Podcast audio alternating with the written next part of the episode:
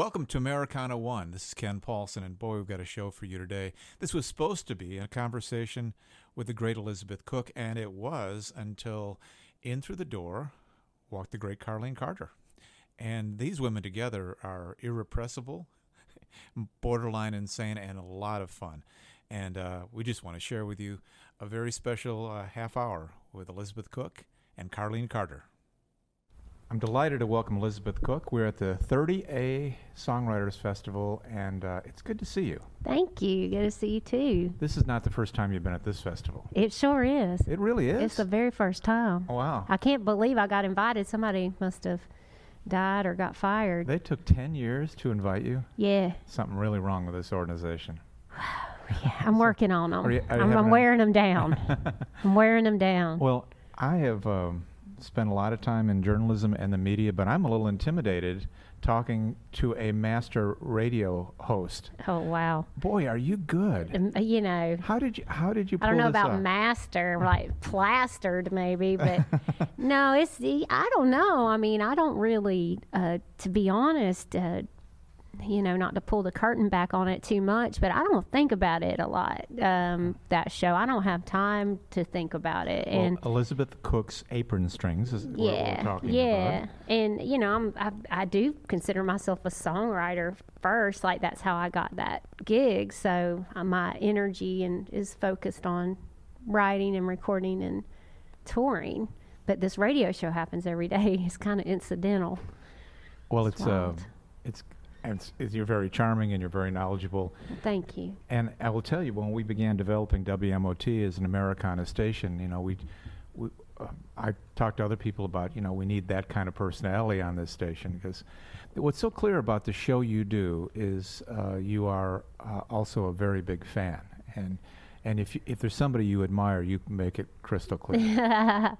yeah, you know, well, I I am I am passionate about it, and I I have a love hate relationship with music. I think because of my upbringing and coming up in a honky tonk band, and you know, full of alcoholics and you know, poor white trash, for lack of a better term, in Central Florida. It was not a fun place for a kid, and so I associated music with that lifestyle and it, it was upsetting for me for a long time i couldn't stand the smell of sound check would make me nauseous because it mm. smelled like the bars but um, you know i still always loved music but it was a very introspective part of me so it took a long time to work through that and yet you pursued this as a career.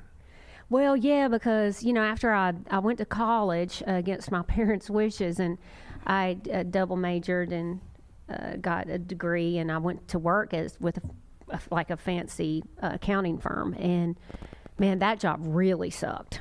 That really sucked. I was like, well, you know, I got a deal to write songs, kind of on a fluke out of the blue.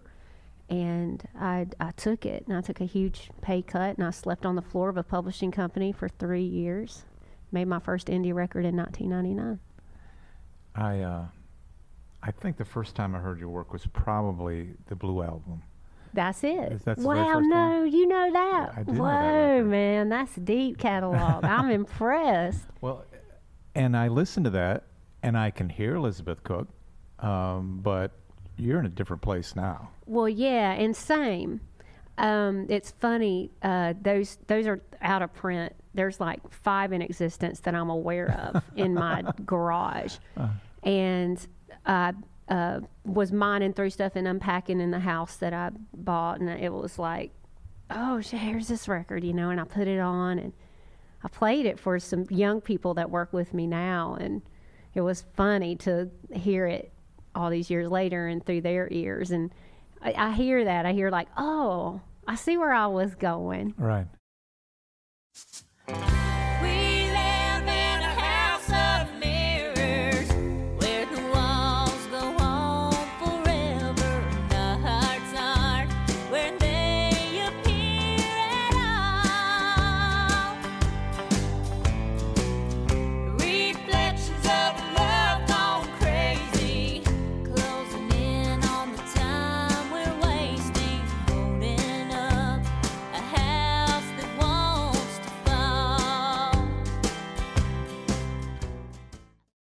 You know, it was still there, but I like to work. I'm very challenged by by it, and it, so that drives me to keep trying to get better and more interesting, and you get more life under your belt, and you just have more to say.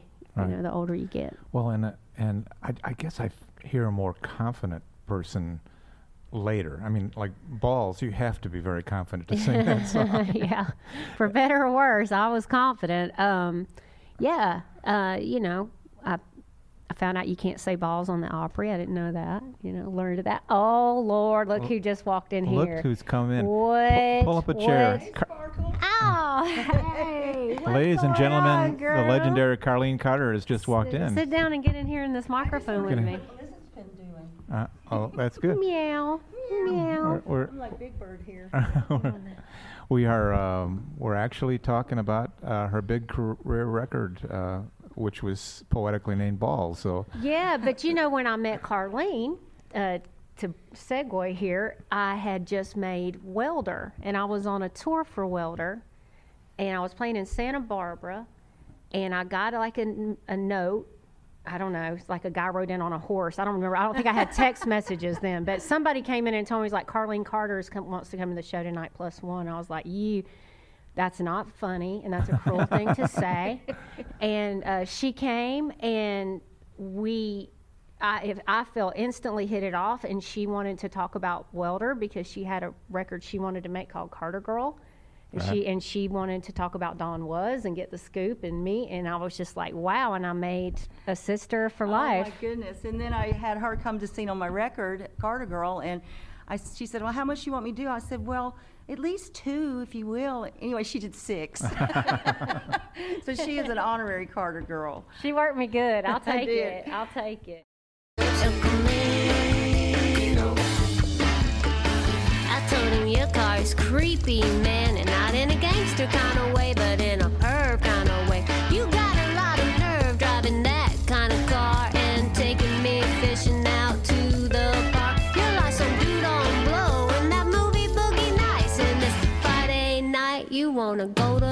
the fights in your Camino. El Camino. Camino. So Camino. it doesn't surprise me that you like each other. It really. It, Oh no, we I adore her. She's my bestie. Oh, She's yeah. my girl. There's a, a free spirit there that um, pervades both your careers. It makes some people nervous. I think we Yeah, oh no, we scare the hell yeah, out of yeah, people. but but Well, let me s- But know if you it's- see it's a- it's a s- signs of me shaking here. it's, it's fun. You're safe. Okay, You're I'm good. safe. Oh yeah, we like you. So All right, it's that's good. um, well, let's just let's turn this into a dual interview, and it'll it'll be magic. This will make it easy. Um, I was just saying that uh, uh, the Blue album was the first thing from 2000 that I heard Elizabeth do. In your case, I first heard you on uh, I guess it was Warner Brothers solo album in '78 or something like that. Yeah, that was my first record. And uh, but I, I I am such a geek about musical shapes uh, that that that record. Amen. It's a- Thanks. Uh, that is, uh, and your affiliation with Rockpile and the Boys, that had to be a really fun record to put out, right? Well, I got to tell you, it's like uh, I think Elizabeth and I share this in common is that we have had we follow our hearts musically, and it doesn't always fit with what people think we're supposed to be like. And I don't even know what they want us to be like, but we, they got what they got. And uh, at that time, it was a perfect time to be in England because it was when. Uh, I didn't have any parameters or genre restrictions. It's like I could just do what I liked to do, which was basically rock like hell with country twang.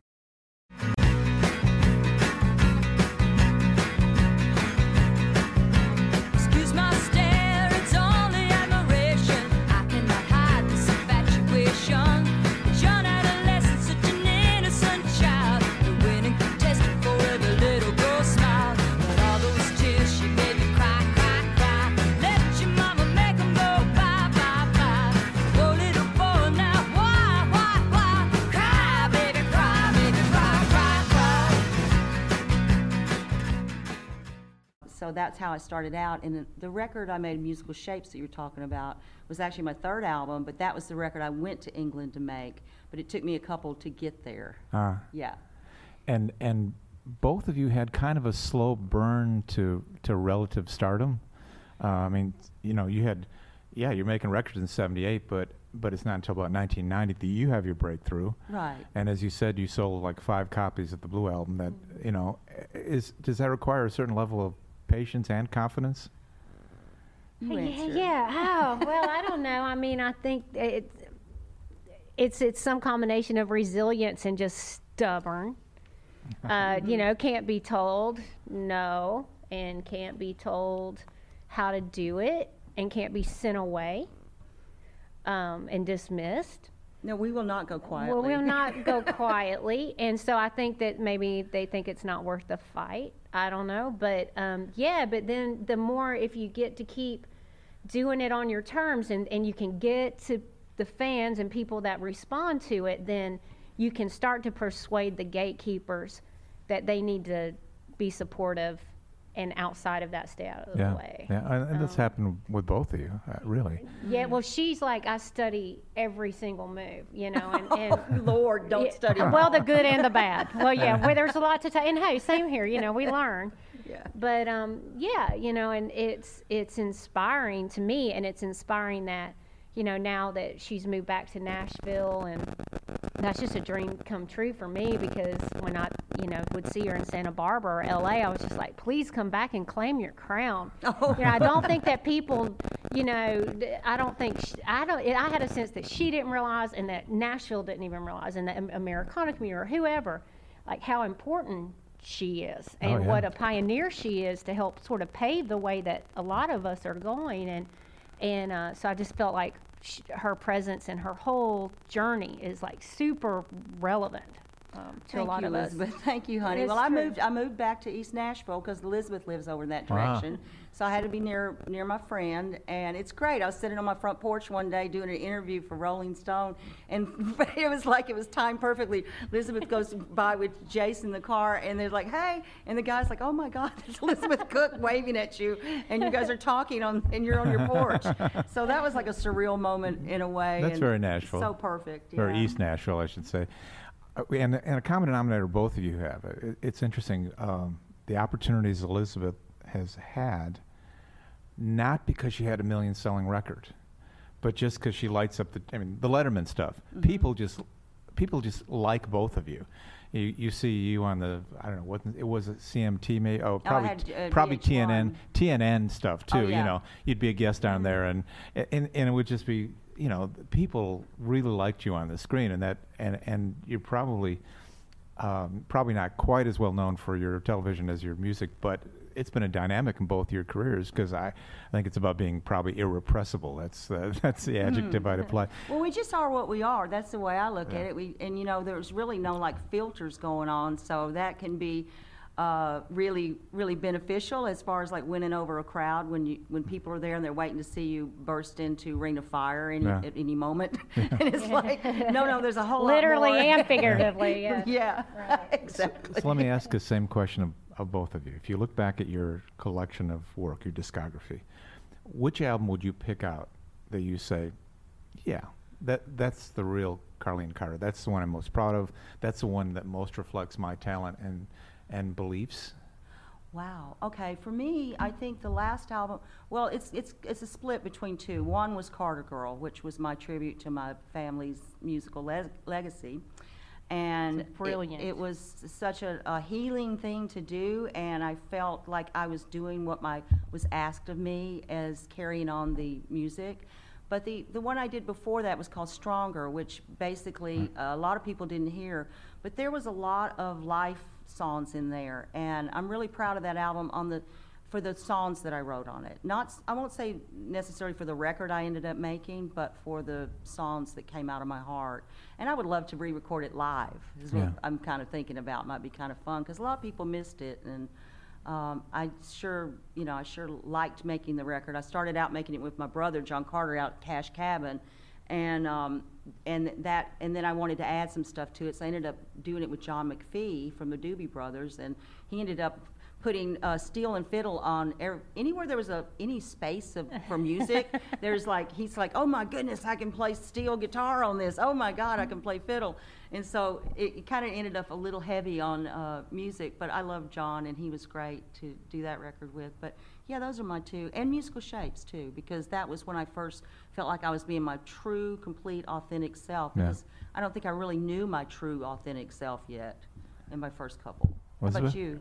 Well, I would say, yeah. I mean, I can identify with the way she's describing it because it, for me, it's like I'm not there yet. You know, it's like it's an arc that there's not a point. You know, it's like there's an arc, so I can see milestone parts. You know, I feel like, you know, I had the Blue record, which was sort of like a, my launch, and then there were the Music Row years where I had major label record deals on Atlantic and Warner Brothers, and and I, that just ate up years of my 20s with publishing deal and it was the height of like faith hill and shania twain if you were blonde and you know under 130 pounds they had a certain idea about how they needed you to sound for to be successful on radio and i was writing weird country songs and it was just it was just a real bad fit on every level so um, i defected and i stole a bunch of demos from warner chappell and made a little record called this side of the moon and put it out myself and then 30 Tigers and Dave Ma- Macias picked it up.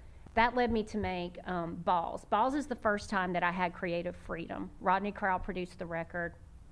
Um, I was flapping around in the dark. I wrote a lot of little country ditties, um, but I was, but I was, you know, I was free. I was just trying to find my footing. And then by the time Welder came around, I was starting to find a narrative. So there was El Camino and Heroin Addict Sister.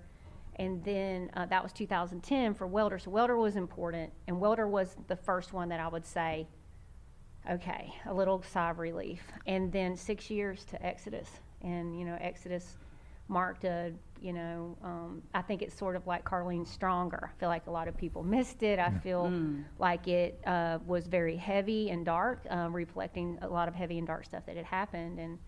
Um, so now I'm feeling like no excuses, you know, on the next one. So And working tell, on tell us all about your next one, which you've just What? just finished recording in L.A. Ah, It's a secret, but I'm gonna do. secret? Oh, no, no, shoot. no, no. It's not that big of a secret. I mean, I think people know we've got something in the works, and and when we're ready to uh, to really like let it all hang out, you won't be able to hide from it. We- eh, we're, we're, we're only 100,000 watts. You can tell us. Yeah, we won't, we Well, won't, it's we really won't tell good. anybody. That's all I know. Yeah, I haven't I'm- heard it, but I know matter it's of really fact, I'm hoping I'm about to kidnap her into my Sprinter with a Bluetooth and play her some roughs. That's Um, so we're we're working on it. There's a lot of uh, things to still figure out about it, so I can't even say a release date or anything That's yet. great. So I hate to string people along too much without knowing more myself. You know.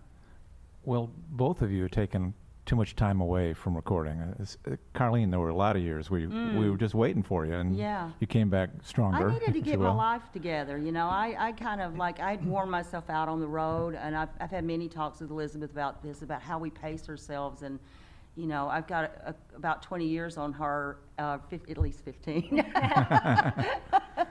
I can't quite be your mom, but maybe I could have. but um, you know, I, I needed to uh, get my get my life together because I always felt like when I was not my authentic, 100% clear Carlene, that I'm cheating somebody. The minute I'm on stage and I'm going on automatic, I feel like I'm cheating somebody. So in the 90s, I toured so much. I mean, I was really wearing it out, and I had the absolute fortune and honor to open for just about every hat act there was and play in front of thousands and thousands of people. And uh, but it really took a toll on me emotionally and physically, and I ended up falling into a really bad area in my life. And I just couldn't come back until I had that stuff put away. Yeah. And uh, that stuff's gone, and I'm a rocking like hell Heck now. Yeah, let's light it, or rip it up. Yeah. Although I'm not sure Elizabeth Cook is the best influence you could possibly have in your life. or I- maybe I am a good influence. there you go. Well, there you go. I mean, No, I think it seems to be working. I mean, the one thing that I think people can count on from what Carlene does and hopefully what I aspire to do is that we're not manipulating anybody and we're not to pretending to be some perfect, you know, smart, clever, finger picking giant, you know, art. I mean, we are bleeding up there mm-hmm. and and it's real. And so for people that care to relate to music on that level and not a judgy level, then we're your girl. Absolutely. We're your girl. I like that. I love that. We'll call our band that. We're That's- your girl. I- We're your girl. oh, absolutely. And uh, your first mission should be r- recreate uh, musical shapes live. I'm sure the long players would would just do this in a second. They would, you they know, would do you jump think I all could over get the- Rockpile to come out of well, retirement? yeah. I don't know if the ex-husband Yeah, Nick yeah. would be up for that. I was just sitting here might. trying to figure out what your legal re- re- uh, connection was to Rodney at one point. Rodney Crowell. Oh, he, would- Rodney was my uh, brother-in-law. he was actually your brother-in-law. Yeah, and actually, Yeah. I started my uh, career. Rodney went with me to England, Oh. and uh, he, you know, he was managed by Hank, by um, uh, Ed Tickner and Martin Smith, who managed Emmylou. Yeah. And I was managed by them, and they had me go with Rodney. Came with me to hold my hand, basically, and kind of guide me. And as it turned out, he had a different idea of what I should be doing than Dave Edmunds, who I went there to make the record with. And I loved them both so much that I just fired them both rather than get in the middle of it. Well, That's the kind of stuff you got to do. Yeah, yeah, right. And then That's right. people think you're a mess. yeah, yeah. That's what's messed up but about you it. know, if not for that, I probably wouldn't have my nieces from Rodney and Rosanne because then they Yeah. they became together and uh, you know, little dynasty going on there. the world does need a map of the Carter Cash family. That it's uh, That's a treat. There's a ton of talent in that family. By the way, I just wanted to mention very briefly that uh, one of the best days of my life was the day I met you in passing. You would never remember it. It was the night Johnny Cash received the First Amendment Award from the First Amendment Center where I was president in Nashville, and it was the first Americana Music Conference, and you were there right. with your with June and Johnny, and it, you all got on stage that night. Mm-hmm. Yeah. And, and I mean, it was not that f- long before Johnny passed. It was probably a couple years, but was it like 2001? 2001, and it, 2002, it was yeah. the whole family up there, and I think Tiffany was up there, and you were there, Yeah. and it was one of the most moving nights of my life. And and Johnny wasn't well. We actually had to lift him up on the I stage do remember that. to get yeah. there, but uh, that was uh, And I've got some pictures of that Yeah, night, which yeah. I just loved. And uh, yeah, those, those I, I, my mom always used to say this, and I can attest to it. There's nothing like singing with family. yeah. And that was one of the things about my friend Elizabeth that I always felt a real, that same feeling, that other voice that we make together, that third voice that comes Mm-hmm. in of two people singing together. And that was the way it was with my family, the way it is with my sister Elizabeth. That's great. I um, there's nothing like singing with family, and nothing like doing an interview with Elizabeth Cook and Carlene Carter. You're an absolute joy. what Thank do you, want? I mean, Thank- Yeah, we can tell you lots of what stuff. do you want in life? Thank you so much. Thank you very Thank much. you. Great to see you. Thanks, everybody. Our thanks to Elizabeth Cook and Carlene Carter. Please check out our podcast. You'll find it on all the reputable podcast providers. And stay tuned for future episodes of Americana One.